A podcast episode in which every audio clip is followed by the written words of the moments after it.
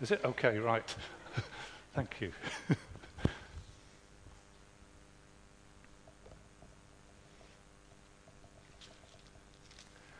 We're going to look at the book of the prophet Isaiah, so please can you turn to it if you have that?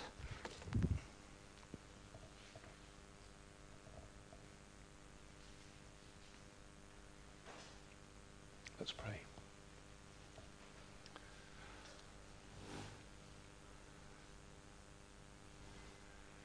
We praise you, Lord God, the Holy One, upon your throne. What right anywhere near your throne, and yet you call us to draw near to you. We come to hear the law of the Lord, the word of the God, the word of God. Grant by your supernatural grace, by the working of your Holy Spirit, that we might hear not as human words and thoughts, but hear the voice of God coming through. We can't live by bread alone, but by the words that you say. So please come and speak to us. Open our ears and our hearts. May our lives be exposed before you to live as we should, uh, to your honor and glory. Help me as the speaker, help us as listeners, help us together by your great grace and mercy. Amen. Amen. Okay, I have an introduction with this uncontroversial statement. Probably not everyone here is thinking about being pregnant. Probably not everyone here is thinking about being pregnant. But if you were, your life would be very different, wouldn't it? Your life would be about, yeah, your life would, Steve, but little exercise the imagination here.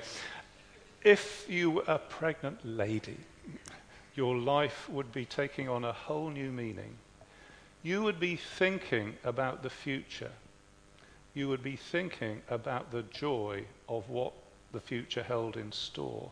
You would be thinking about the whole new possibilities and love that would be awaiting in the future and it would start having an effect on you. You would think about your diet. You would be looking frantically on the internet to find what vitamins you're supposed to take and what vitamins you're not supposed to take. You would start to change your behavior. You would think of all the things you needed to avoid, uh, like alcohol and smoking, and depending on what you're used to doing anyway, you might well be obliged to change and put up with some discomfort. You also might think about driving and how, how do you manage to drive when you've got a steering wheel there and you've got a, a baby on board there. You've got all sorts of things that you would say, I now have to think about, never had to think about those before. I have to change my behavior. Some of things are going to be uncomfortable and uh, what I wouldn't have chosen to do, but because of what I am expecting, I'm happy to do that. In fact, I will deliberately decide to do that because of the future. You might go to training classes with your, uh, with your partner. There's the bit where you have to go like that, and your wife has to do that as well.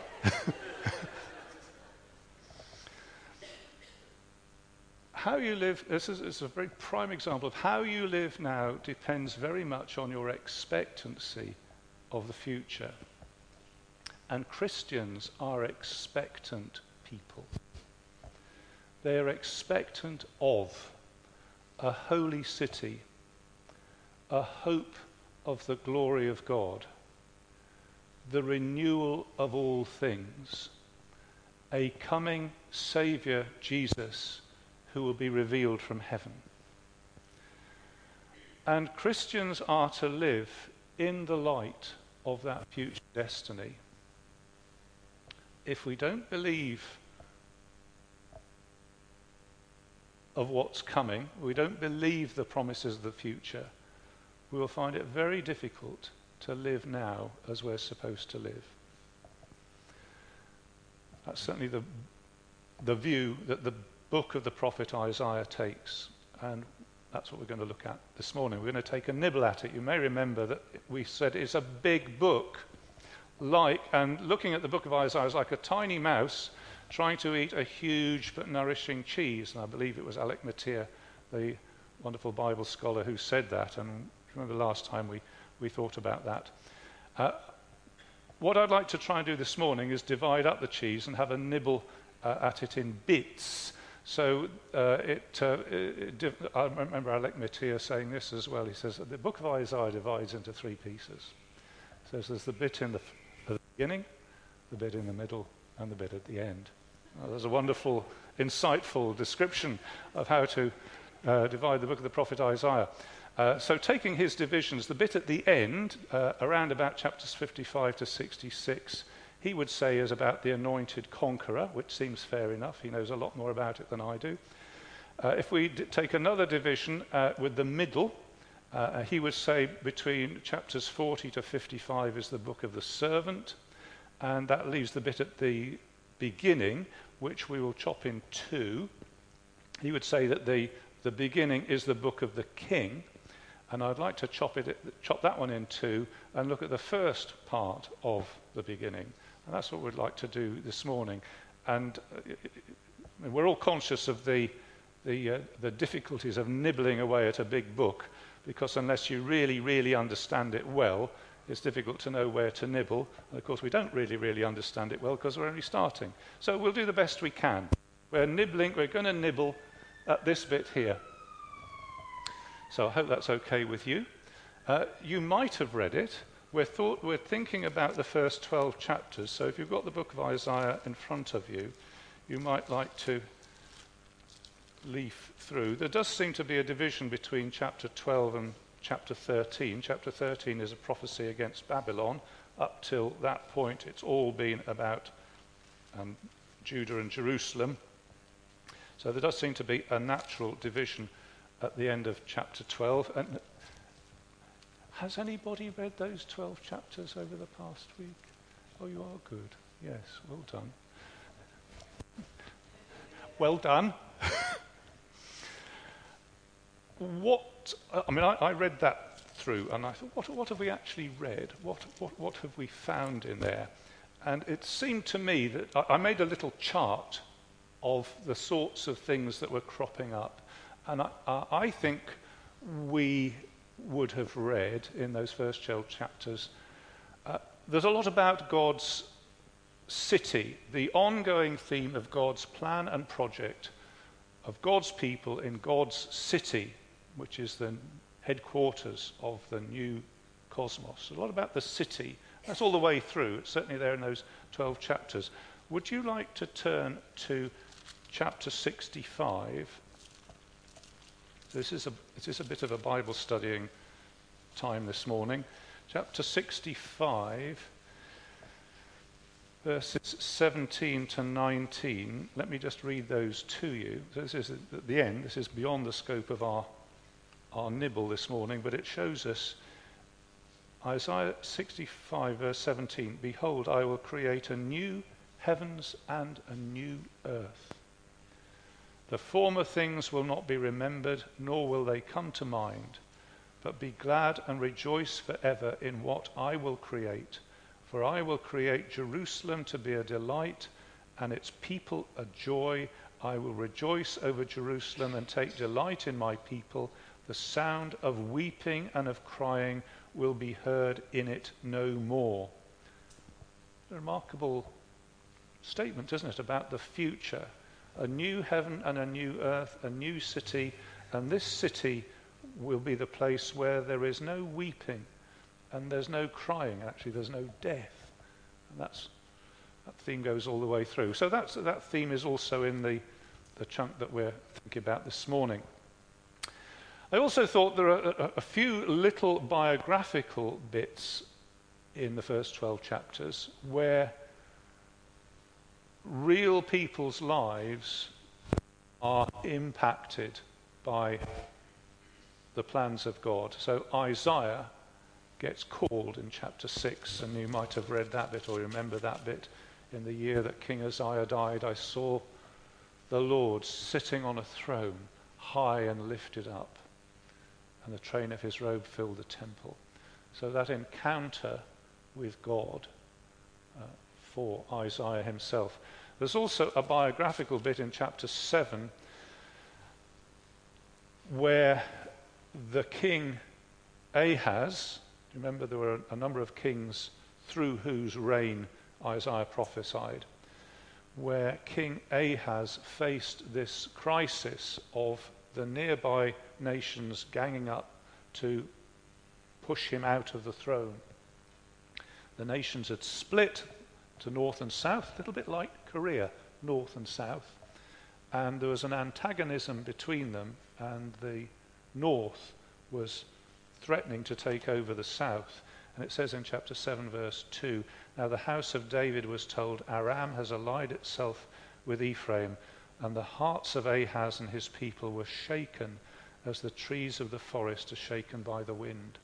So there's a, a crisis situation, and how the purposes of God impact on us or on them and therefore on us in crisis situations. So you get a little bit of that. But I think there's two things that, if you'd read it through, as I read it through, struck me. Uh, there's whole swathes, lots and lots of words of threats from the holy God of future judgment. And that's part of the chapter. The, the, chapter that David read to us contains some of that. We'll look at that in a moment. A lot of that. And I, to be honest, I don't think I got to grips with that. Um, there's a lot about judgment. There are also several promises from the redeeming God of future blessings. So I, in my little chart, I've got a line of the chapters that we've got judgment. So you've got judgment, judgment, judgment, judgment. And then you've got promises, promise, promise, promise. Um, and you get that mixture. And as, I, as we have our little nibble at this this morning, just like to nibble at those two thoughts. Uh, and if anything, I think I'm not going to do justice to the threat one because I haven't got my head around that. But let's, let, us proceed. So I'm saying uh, I think perhaps we could have in our mind this morning that this part of Isaiah presents two futures, presents two futures to the people of God. Uh, one of them represented by the judgment, and one of them represented by the promises. Two ways to live. You could make up uh, an evangelistic program using that name, couldn't you? Two ways to live. There is. So let's have a little enable at this subject of the big threat that is disclosed and pronounced in these chapters. So I use the word threat. A threat is when you tell somebody, if you don't do something, I'm going to do something unpleasant to you. And I think these are threats. I think that's the correct word. They are warnings. Perhaps that's a a more respectable and middle class word to use. Uh, a warning if you, if you don't, such and such, then these are the consequences. And I was going to say criticisms, but that is too weak a word. So I've used the word indictment, and I looked up what indictment was to make sure I was using the right long word, and it says an indictment is a formal charge or accusation of a serious crime. And that's what these chapters have a formal charge or accusation of a serious crime. The chapters are serious. And they are serious, it seems to me, because the God who says them is a holy God. If you turn to chapter 1,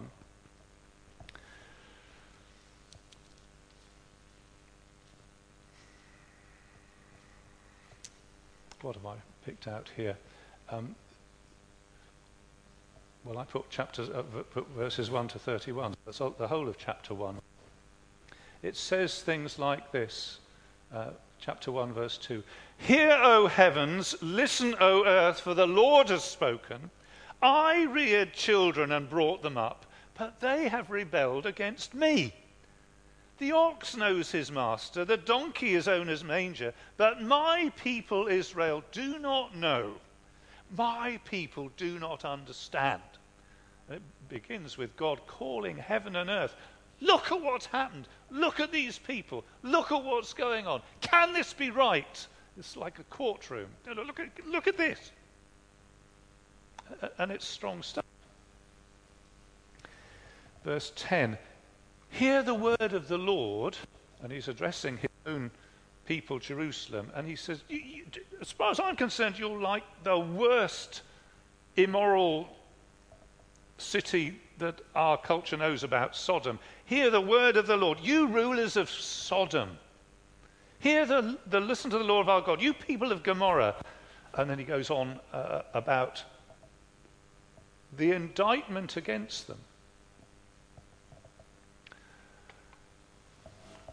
uh, chapter 2, what have I put? Chapter 2, 6 to 4 1. Well, there's a long stretch there, isn't there, of indictment, uh, of threat. For example, just at random, chapter 2, verse 10. Go into the rocks, hide in the ground from the dread of the Lord and the splendor of his majesty. The eyes of the arrogant man will be humbled, the pride of men will be brought low, and the Lord alone will be exalted in that day. It's strong stuff, isn't it? There's a lot of it. What have I got? Uh, chapter 4, 58. Chapter 4, can that be right? No, I think I've, I've done that wrong. I've got 58 to 30. Chapter that's 5, 8 to 30. Yeah, that's, I missed out a colon. Uh, uh, so there's a, there's a whole spread there of woes. Uh, woe, I think, is, is, is saying, it's either saying, I'm sorry bad things are going to happen to you, or it's just saying bad things are going to happen to you. But it's, I think it comes under this heading threat, warning, indictment. Chapter 5, verse 8 Woe to you who add house to house and join field to field, till no space is left and you live alone in the land. The Lord Almighty has declared in my hearing, Surely the great houses will become desolate, the fine mansions left without occupants. Um, woe to those who rise early in the morning to run after their drinks. So there's a whole lot of, of, of indictment. If we go back to chapter 1, we can just perhaps see a little bit of the way this is working. It's only a little bit, just a, a lick of this cheese, really.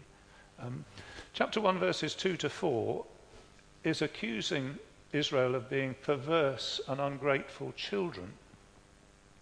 I, uh, going back so to chapter 1, verse 2, I reared children and brought them up, but they've rebelled against me. So this is another child theme, um, but it's saying that these children have been ungrateful and perverse. And although, as a parent, God has so, done so much good and caring and loving and providing for them, they've turned around and spat in his face. That's a very unpleasant experience of parenting. Some parents have that experience. God says, I've had that experience. It's wrong, isn't it? Ungrateful and perverse children. Verse 5, it talks about the damage that they are experiencing. Why should you be beaten anymore? Why do you persist in rebellion? Your whole head is injured, your whole heart is afflicted. It's a little bit like somebody who's being beaten up in a fight, and instead of running away and saying, No, hang on, I've got this wrong, can we just talk about this? Just goes back in there to get pulverized even more. And, and he's saying, This is what you are like, my people. Instead of coming to terms with me, instead of saying, let's talk about it, you just come back for more and more aggressively, stupidly. Why should you be beaten anymore? Uh, there's damage, verse 5. There's desolation, verse 7. Your country is desolate, your cities burned with fire. There's abandonment, verse 8. The daughter of Zion is left like a shelter in a vineyard, like a hut in a field of melons. And he put this in the context of the military things that were happening through the course of Isaiah's ministry. Armies came right up to the gates of Jerusalem. And you could, uh, depending on which time he wrote this, because he doesn't tell us the exact time he wrote it, they might be saying, you know, why, are we lo- why are we losing in battle? Why, why, why have we lost this city and that city and that city? And, and Isaiah says, because you turned away from the Lord. You know, he's so stupid, don't realize that. And we get a city on fire, a city smoking, a city ruined. He indicts them for their religion. Uh, verse 11 The multitude of your sacrifices, what are they to me, says the Lord? You do, you've got loads of religion, you do loads of stuff religiously, but it's completely separate from any reverence for the Lord and it's completely separated from the way you treat other people. You seem to be able to come and offer your sacrifices. I don't know what they did, whether they had, I mean, in modern terms, you have fantastic music, and you do all that, and you think it's great, and, and in the heart, there's no reverence for the Lord, and, and you immediately go outside and are just cruel and selfish towards your brothers and sisters. So this is just appalling. This is just appalling. I've just fed up with this, says God. Um, verse 14 Your new moon festivals and your appointed feasts, my soul hates. Just hate it. It's very strong stuff, isn't it? And it, it talks about uh, verses uh, 28 29, uh, them being broken. Rebels and sinners will be broken. Uh, verse 29, you will be ashamed and it talks about this idea of the fire. The mighty man, verse 31, will become tinder, his work a spark. Both will burn together with no one to quench the fire. A fire that can't be stopped, a fire that, that keeps on. So it really is strong stuff. And if you read it, or if you think, well, maybe I'll have a go at reading it this week, you, you, you, come across that. It's, it's there the threats from a holy God against, uh, against these rebellious and perverse and ungrateful people.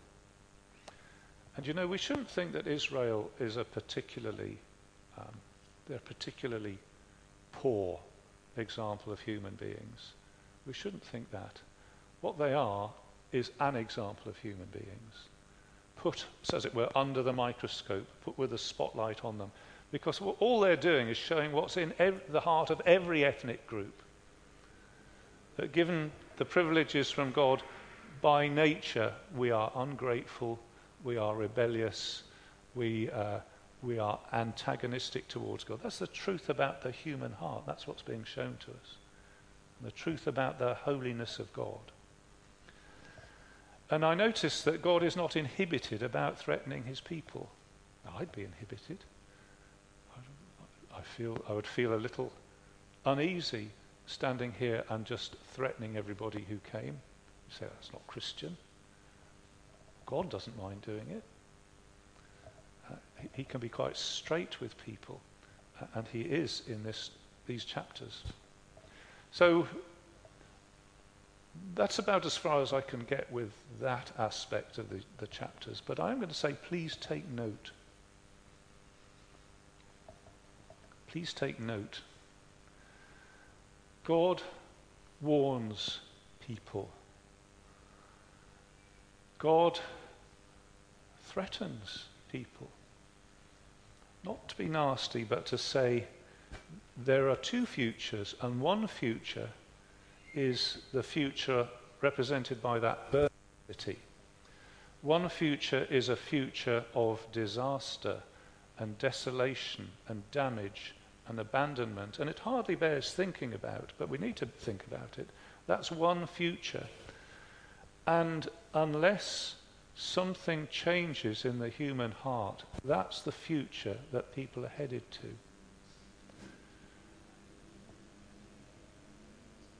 giving that warning, God always says, I'm giving you the warning so that you can turn. That's why he says in the middle of that chapter, Come, let's reason together, or whatever. What was, what was, how did you read it out? Come, let's settle the matter. That's what God is saying this morning. Let's settle this. Maybe you know in your heart there is a God, but you don't know too much about him. Maybe you know in your, in your heart that you can't, you're not right with God and you're not right with God's world. And God says, You're absolutely spot on and it's worse than you think, but come, let's settle the matter. God is an inviting God. Come, let's settle the matter. Talk to me about it. Hear what I have to say. Let's engage in a conversation. And the conversation of what God says is in this book. So, to engage with God is to engage with the things that He says. Get somebody to explain it to you. Ask a bit more about it. Just let's settle it, says God. Jesus Christ Himself invites people to settle things through Him. And I have to say that the warnings that Jesus Christ gives are even more fearsome than the warnings that Isaiah gives. I think, well, that's hard, hard to imagine, but it's true. So here's the, the threats and the warnings and the indictments that we find in this book. And they are mighty and they're fearsome. And they're fearsome because God is holy. He's the Holy One of Israel. And we sang, Holy, Holy, Holy is the Lord. Probably we shouldn't sing it too, too automatically. See what I mean? Let's, um, look at, let's look at the second thing that we would have found in those chapters uh, as we sort of scan through them. And these are the attractive bits, if you like, the promises from the redeeming God of the second future, the blessings of the future. It's interesting, what shape does he promise these blessings in. It seems to me that there's a holy city, which I think in those 12 chapters is mentioned about four times. There's uh, the future of an upspringing branch, which is mentioned a couple of times. There's the future of a royal baby, a royal child, mentioned a couple of times. And there's the future of a return of a remnant, which is mentioned about four times, roughly speaking. So let's uh, look at each of those in turn um, without getting too bogged down in the detail of them. So the first one was the promise of a holy city. So you find the holy city in verse in chapter 1. For example, in verse 25. You see, verse 21 was the indictment. See how the faithful city has become a prostitute, whatever it was, a harlot. And then verse 26 says, Afterwards you will be called the city of righteousness, the faithful city. And then we have that in chapter 2, verse 1 that we looked at before the mountain of the Lord's temple will be established as chief. What does it say? As uh, chief among the mountains, and all the nations will stream to it. So we have uh, this theme of the holy city. Now, city isn't the only way God describes his people. He doesn't only use architectural metaphors, he does use agricultural metaphors because chapter 5 talks about a vineyard. So it isn't all architectural, but this is architectural. If you, if you um, I work from home, so occasionally I can see uh, um, daytime television, and many of you are spared that exotic luxury. One of the things that comes on daytime television, might come on nighttime television as well, build a new life in the country. You ever heard of that? No. There's loads and loads of these programs where um, a couple are offered, do you want to live here or live there? Uh, do you want to live in this house or that house? And the presenter takes them round. And one of the attractive um, proposals, one of the proposals that seem to be attractive is build a new life in the country. Get away from the city with its noise and smoke and busyness. Get away from it all and go and live in the Lake District or in Yorkshire or Cornwall or somewhere. And it's interesting that God obviously doesn't go for that TV program because he doesn't say the way to go is to build a new life in the country, away from as many people as possible, as quiet as possible. He says, What I'm preparing for you is a city. Because a city is the place where all the important people are. It's an interesting thought, isn't it? That's why people come to cities, because the other important people are there, more important people are there, so more and more important people are there. All the important people are in the city. That's the way cities work. That's why um, Brighton manages to have these huge house prices because there's a demand, because more people who can afford those house prices are here, etc., etc. The city is the place where all the important people are and where it all happens. And God said, Yeah, that's right building a city. As far as I'm concerned, the important people are going to be there, and it all happens in the city. That's, where, that's what I'm building. And uh, I'm only going to do this, I'm going to just try and touch on this without getting bogged down. But Christians, uh, book of Philippians says, Our citizenship is in heaven, and we eagerly await a Saviour from there, the Lord Jesus. We are citizens of that city. So we belong. We're not going to build a new life in the country eternally. We're going to the heavenly city where the important people are, where it's all happening. Where important, most important person is God, where God is. The book of Hebrews says, in a sense, we've already come there. In a sense, we have already come there. That's not the totality of it in a sense, we have come. You have come to Mount Zion, to the heavenly Jerusalem, the city of the living God. So let us be thankful and worship God with reverence and awe, he says. That's a fantastic thing to be members of this city, to belong to this city. That is such great. It, it would make you grateful to belong to that. And now, what does John Newton write in his song? Saviour, since of Zion's city I through grace a member am, let the world deride or pity, I will glory in your name. Uh, what happens after that? The uh, fading, fading is the worldling's pleasure, all his boasted pomp and show, solid joys and lasting treasure, none but Zion's children know. John Newton wrote that. Some of us knew it, some of us didn't. I didn't. Um, but that, that's, that's where the Bible would put us. Solid joys and lasting treasure, none but Zion's children know. So, number one, a holy city. Number two, the upspringing branch. It's in chapter 10, 33. And chapter 10, verse 33 says that the Lord Almighty will lop off the boughs with great power. The lofty trees will be felled, the tall ones will be brought low. He will cut down the forest thickets with an axe. Lebanon will fall before the mighty one, but a shoot will come up from the stump of Jesse. From his roots, a branch will bear fruit. So God is chopping down the nations here and the leaders there and chopping them down and chopping them down and chopping them down, and it includes chopping down his own people. But a shoot shoots up from that stump. And in chapter 11, it speaks about this shoot. This is obviously a person because it says, chapter 11, a shoot will come up from the stump of Jesse. From his roots, a branch will bear fruit. The Spirit of the Lord will rest on him the spirit of wisdom and of understanding, the spirit of counsel and of power, the spirit of knowledge and of the fear of the Lord. He will delight in the fear of the Lord. And this person bears fruit. Uh, this person, the Spirit of the Lord rests upon him. It says he will savor, he will delight in the fear of the Lord. And it goes on to say, and the wolf will lie down with the lamb.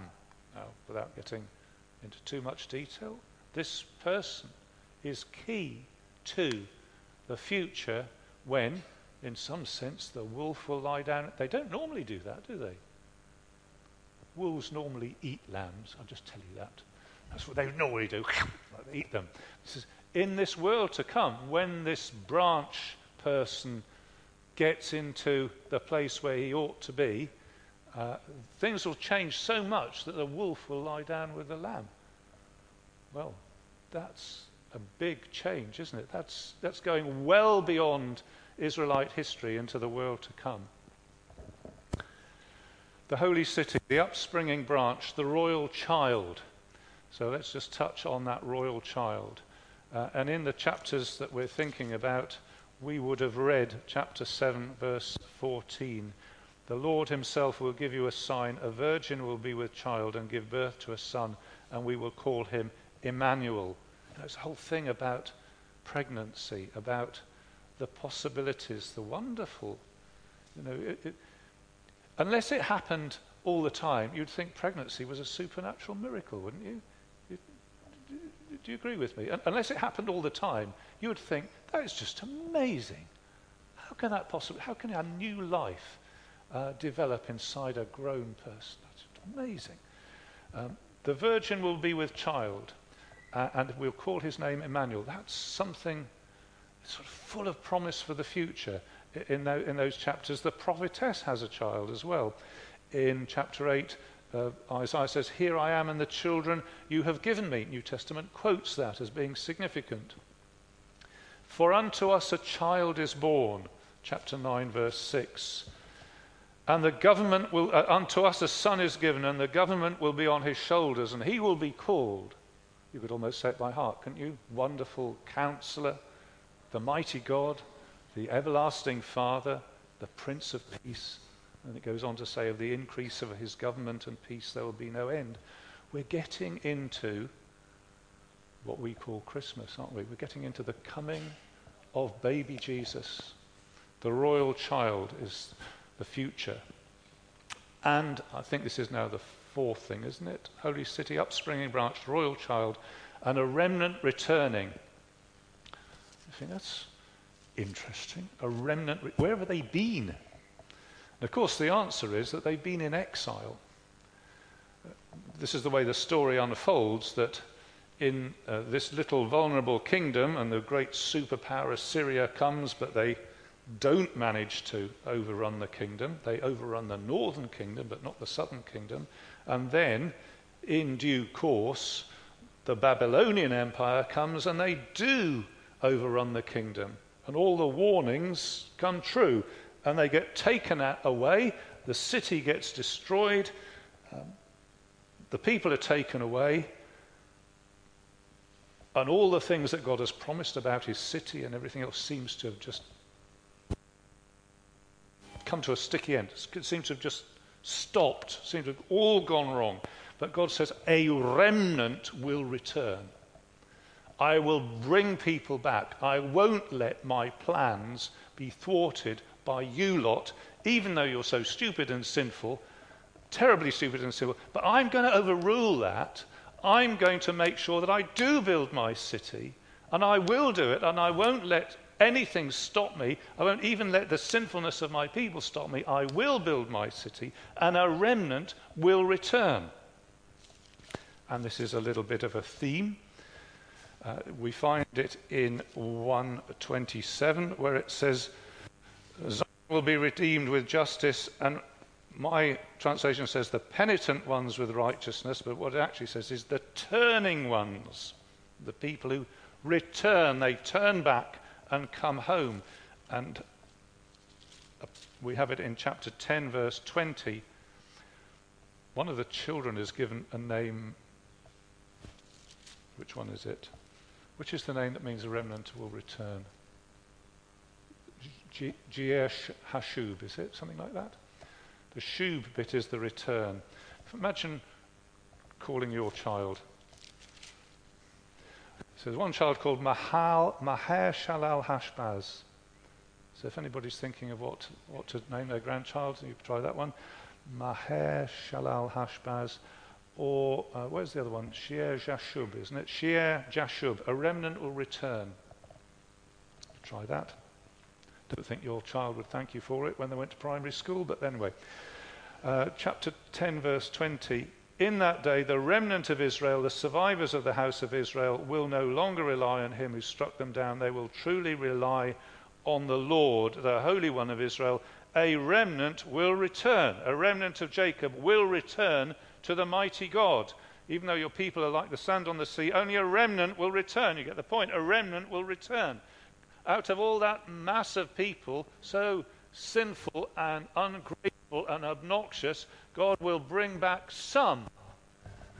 And these, this some will have be, be changed in their hearts and changed in their attitudes, and they will have turned, literally and spiritually, if you like, and they will turn back. A remnant will return. And there they are, remnant returning. They will have learned their lesson.